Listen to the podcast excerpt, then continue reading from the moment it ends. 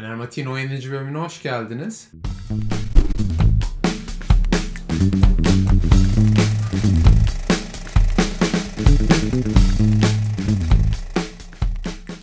Bugün size önermek istediğim film 2014 yapımı Force Majeure. Türkçe'ye Turist ismiyle çevrilmişti. İsveç yapımı bir komedi ve dram filmi. Yönetmenliğini ve senaristliğini Ruben Östlund yapıyor. Başrollerinde Lisa Loven, Kongsli, Johannes Bah Kuhnke, Christopher Heviu gibi isimleri görüyoruz. Aslında Ruben Östlund'un son 2017 yapımı filmi The Square, yani Kare'yi daha çok sevsem de ve hatta bu filmde hoşuma gitmeyen bazı özellikler olsa da kanalda kendisinin, yani Ruben Östlund'un bu filminin yer almasını istedim. Çünkü onun yükselişine sebep olan film aslında Force Majeure ve bu açıdan önemli olduğunu düşünüyorum.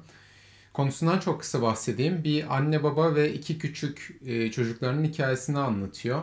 4-5 günlük bir kar tatiline giden bu ailenin kaldıkları yere yemek yerlerken bir çığ düşüyor. Bu felaketi aslında hiç yara almadan atlatmalarına rağmen aile felaket anından, yani force majeure anında daha doğrusu babanın yaptıklarını deşe bunun üstüne konuşa büyük bir evlilik ve ilişki krizine sürükleniyor. Filmin en sevdiğim özelliği aslında garip bir şekilde en hoşuma gitmeyen özelliğine yol açıyor. Filmin çatışması kriz anında bencillikle hayatta kalma içgüdüsü arasındaki ince çizgiden güç alıyor ve biz filmin sonuna kadar bu çatışmayı ve güven sorununu izliyoruz. Aslında kulağa hoş geliyor. Benim de sevdiğim bir film tarzı bu. Ve bu devamlı aslında kesinlikle kötü bir tercih diyemem. Çünkü o sorunun nasıl sıfırdan büyük bir boşanma sebebi haline geldiğini görüyoruz. Yani film mutlu bir aile tablosuyla açılıyor ve felaket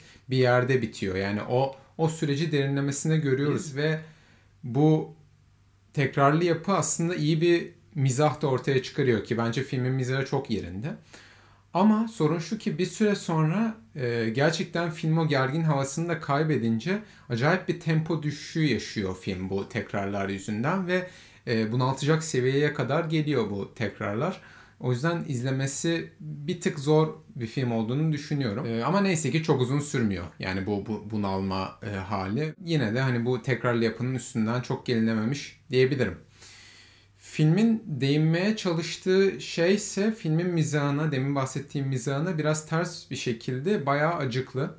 Ben şöyle yorumluyorum. Ebba ve Thomas, yani anne ve baba arasında ciddi bir mentalite farkı var. Ebba, yani anne, otelde arkadaşıyla konuşmasından da anladığımız üzere ailede büyük bir bağlılığı ve herkesin belirli rollerinin olduğunu savunan bir karakter.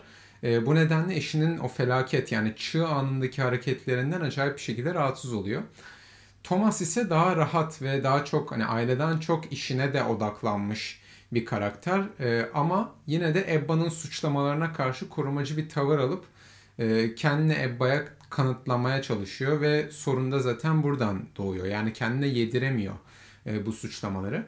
Buradaki asıl acıklı şey Thomas karakterinin yanlış veya garip bir hareket yapması veya suçlanması değil de hareketinin aile stereotipleri üzerinden yargılanması ve yine aile stereotipleri yüzünden hatasını veya yaptığı garip şeyi veya belki de hata da olmayabilir, bunu kabullenememesi.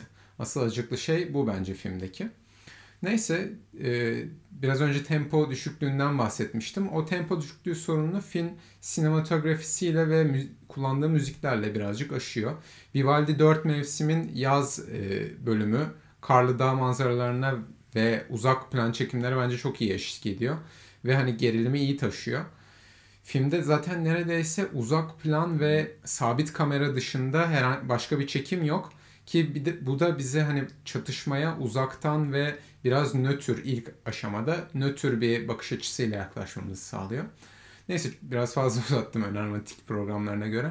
Benim diyeceklerim bu kadar filmle alakalı. İzlediyseniz veya izlemeyi düşünüyorsanız izledikten sonra yorumlarınızı aşağı yazabilirsiniz. İzlediğiniz için teşekkürler. Görüşmek üzere.